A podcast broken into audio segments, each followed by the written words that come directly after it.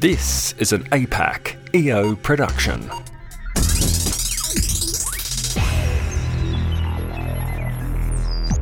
Welcome to episode 89 of the EO Business Podcast for APAC. I'm Brendan Tarazzi, the host of the show, and today I'm joined with Karen and Matt Ward from Honest to Goodness. Hi, guys. Hi, Brendan. Thanks Hi, for Brendan. having us. Thanks for having us. So, you guys are quite new members to EO. Uh, Karen, can you tell me what was the reason for joining? Uh, it, I think it's that peer uh, support. Like it's nice to have the support of other business owners. Um, that's probably the main reason, um, and to help us elevate our own business. Um, yeah. And and Matt, how long have you guys been uh, business partners? Uh, so the business we started at a farmers market stall in 2002. Oh, nice. Yeah, so and um, pretty rudimentary setup to begin with, and we've just grown since then um, and worked together pretty much the entire time. Um, so Karen's been my integrator. Okay. Were you guys married before? Yes, we were. Yeah. Okay. So it wasn't a uh, a love in the workplace thing. It was a love first, and then evolved into a business. Indeed. How how long have you two been married? That's For, for those that can't see, they're both looking at each other a little bit uh, weary eyed and saying, new three years. 23. "Oh, congratulations! Amazing." That's great. My wife and I have just celebrated. Uh, we were just in Vegas and did an Elvis uh, wedding, like a kind of a drive-through thing. And we're almost twenty-one, so Oh, well done. Was that like a, a renewal thing or? yeah, it was a it was a renewal, and apparently um, they're they're about to ban Elvis weddings for some reason. But um, it was a lot of it was a lot of fun. So Yeah, was. yeah, Karen's background, um, the background for her, like I sort of started it off, um, and then Karen was working as a pharmacist, and we uh, had kids happening, and um, she could tell that I was probably out of my depth, and so she stepped in to, to help out, and that was more by accident that Karen ended up working here, but um, know, obviously it's just continued on from then. So, how do you, um, I guess, you know, for couples that are in business together, uh, this is probably directed to you, uh, firstly, Karen. How, how do you put, like, I mean, do you have boundaries in place to sort of, I don't know, stop work coming home and that sort of thing, or how, how do you how do you uh, manage that with kids and family and business? Well, I think when we get home, like, I mean, yeah, work's a big part of our life because we obviously love what we do. So it's not really work, you know, like sort of we talk about food and work probably more so than most people would. but it's also, I don't see it as being unhealthy because we also enjoy it. And, um, and, you know, we have four kids. So there's a lot of other things to talk about. So usually when you get home, there's certainly work's the least interesting thing that's going on. So it sort of naturally takes its course. yeah, But uh, for us, uh, we're both joining EO, and, and one of those reasons is that we do have a consciousness around um, ensuring that we do try to develop some boundaries around what's work and what's fun and what's home life.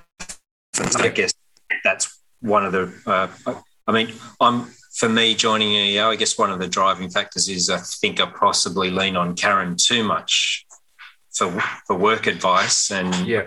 I'm looking for, I guess, an EO peer group to so that I'm not leaning on her as much in our day to day life. Yeah, no, that ma- that makes sense. But we we also tend to agree with each other. So it's like we're both because we run a business together and have similar thought patterns. It's like, oh, we think that this is, you know, we think that what we're thinking is is the right thing to think. And I think EO will bring a whole other perspective, like a different opinion to the one Yeah. we share. So I think that'll be really beneficial. So, with two similar think- thinkers, has that worked in your favor? I mean, you've been in business for a long time now, right? 20 years. So, there Oh. must be something that, Always good to have someone else who might challenge your thinking. I think that yeah, that's a, a real bonus. yeah, Certainly, I guess what we would we're looking forward to receiving during from our EO um, groups is um, yeah, is someone challenging how, how we think and decisions that we we're making. Um, but certainly our roles in the business are very different. I mean, um, I'm the the loose loose ideas type guy, like the fan, I guess the typical founder. Start, you're, the, you're the creative one. Start a thousand things and finish none of them. And Karen's quite meticulous, and you know she's been like literally the integrator. Like probably filters the good ideas from the bad ones and works out how to systemize it and develop processes and yep. ensure that we implement and execute well. Yep. So you, I guess you better tell us what honest to goodness does. I'm, I'm thinking it's in in food, but yeah, give us a bit of an elevator pitch on on um, what your business is. It started as a food business, so it's all about sustainable agricultural practices and supporting um, supporting that through what we do and getting those foods to um, people as affordable really as possible accessible. Um, so we sort of we supply um, we food to in, mostly independent grocery and direct to consumer market. Um, and we've moved more into products for the home so sustainable cleaning products um, um, some health and beauty products in the last few years as well. So it's all the better for you, mostly organic. Probably 90% of our range is organic food and um, sustainable lifestyle products. So do you do you have any perishable items that you stock? Uh, most uh, yeah. yeah. Probably most of them. Oh, yeah. oh, right, okay. But like, are you literally doing like fresh fruit and veggies, or is it more sort of packaged? But so, yeah, everything has an expiry date, that's for sure. Mainly dry goods, and yeah, we have a massive exposure to things that have yeah a shelf life. Right. Yeah, you both laughed when I said perishable because is that a bit of a pain point for you, or? Uh, yeah, well, um, all our food's unpreserved, so we don't have we have no artificial colours, flavours, or preservatives. So things expire more quickly than if than if, yeah they are preserved. And so, certainly, uh, we have a warehouse full of our life savings that has a shelf life. If people don't buy it, you know, yeah. it goes to food waste. Yeah, wow. So is that is that like a pressure or a stress that you have to move it, or have you worked after twenty years? Have you worked out systems where you you you're good at ordering and and know how quickly things turn around? And, and a big issue with it products that expire. I mean, it's probably more risky with new products where you're not really sure of the demand and you might have to sort of purchase them in large quantities. But um, we're pretty fortunate, really, that our customers are, we have a fairly strong customer base and they tend to support most things we do. So, okay. Uh, there's a consciousness when you look at your balance sheet and work out what you know what dollar value you're carrying in. Yeah. You know, yeah. Yeah. Can you tell us about a, a product that you've launched that I don't know, was far and away more hugely successful than you're anticipating. Have you got an example of something that you have been surprised at recently that um, has sort of really taken off? Uh, recently, um... well, it doesn't. It can it can be any time really. Just like something that I don't know. You've come up with an idea and then it's um, you know, it's been really well accepted in the marketplace. Oh, I mean, the challenge for I guess one of the challenges for our business is that we're we're quite a, uh, I guess what we're trying to do is uh, demystify food and demystify products and take them back to their, you know, ingredients that your grandmother used to use. So uh, we, um, and it's more a focus on how it's um, the supply chain and how it's grown or how it's produced without chemicals or artificial inputs. So I get, I guess one of the challenges of the business is that we're not doing massive innovation in food products. If anything, we're trying to strip a lot of products back to what they looked like 50 years ago. Got you. When your grandmother was cooking in the kitchen, as opposed to, you know, um, some some new widget or fancy thing that's um, readily available. But but and and so it's more of a marketing story about trying to engage um,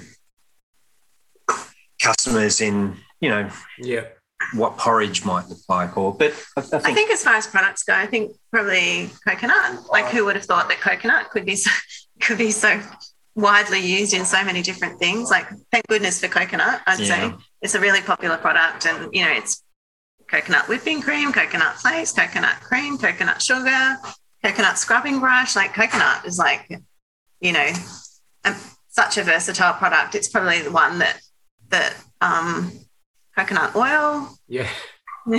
coconut nectar. Like what what can't you do with a coconut? So yeah, Yep. coconut's probably our our favorite. And so, is your business model that you actually manufacture it, or are you sourcing from other suppliers and and you're the distribution arm? Mostly sourcing from like growers, and we might re- re- repackage or um, we might blend a few things together. Um, we try not to call it manufacturing, so we more think of it as production, and that Yeah. we we might blend or uh, reformat into a different size that you know packs up and ships more efficiently or something like that. Got you. So that's your your value add is but it's a distribution and it's also the kind of combination of ingredients to make Yes, something that's sellable. supply chain and distribution is what we spend a lot of time and energy on. Um, Yeah. unique production systems and how do we get it to as many people as possibly as efficiently as possibly in a format that you know Yeah. like That works. Yeah. Yeah. Yeah. What about um the big, you know, grocery stores like Coles and Woolies? Is that do they have an appetite for your products? Or is it, or are you more sort of your Harris Farm and um, we supply Harris Farm. Yeah, we get approached by Coles and Woolworths to, but it's just often it's just it doesn't work price wise. You know, we have raw ingredients and they have fairly significant margins that they want to work with. So yeah, supply a few things into Costco, um, who have a different model, and that works quite well for us. Um, it reaches a whole different kind of consumer. hmm But Coles and Woolworths isn't a focus for us. yeah, fair enough. And I mean that that's it sounds from what I you know from speaking to other people that's a real kind of price volume game and Yeah, and then you sort of have risk as well in that if you put all your eggs in one basket, it's and they change Yeah, their and I mind, then it's it gets tricky, doesn't it? I guess early on as a business, we identified that we would be overexposed if we if we did deal with them, and um, and then over time, we've just managed to grow a business that, uh, you know, managed to grow essentially what is a food business without having to deal with the two biggest food sellers in the country, and um, and for us, we're reasonably conservative in our mindset, and it does give us a level of comfort that we don't really have any concentration of customer, and we've built a distribution network that you know doesn't overly expose us to any one person at, at any point in time. So you know, we can sleep at night. Yeah, no, that's great. That's great. So was COVID a, a sort of a growth time for you guys or a challenging time? How did that how did that play out? It was both of both of those. All of the above.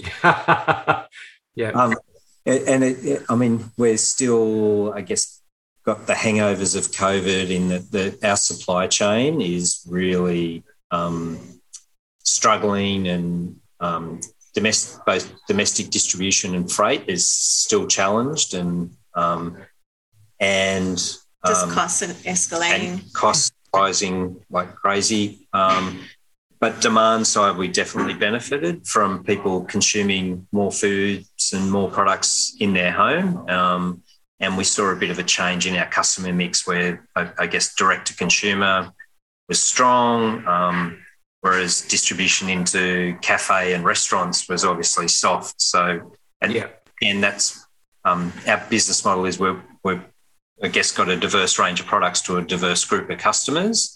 Um, and that's enabled us to weather some of the turmoil of the last two years. yeah, yeah. Well.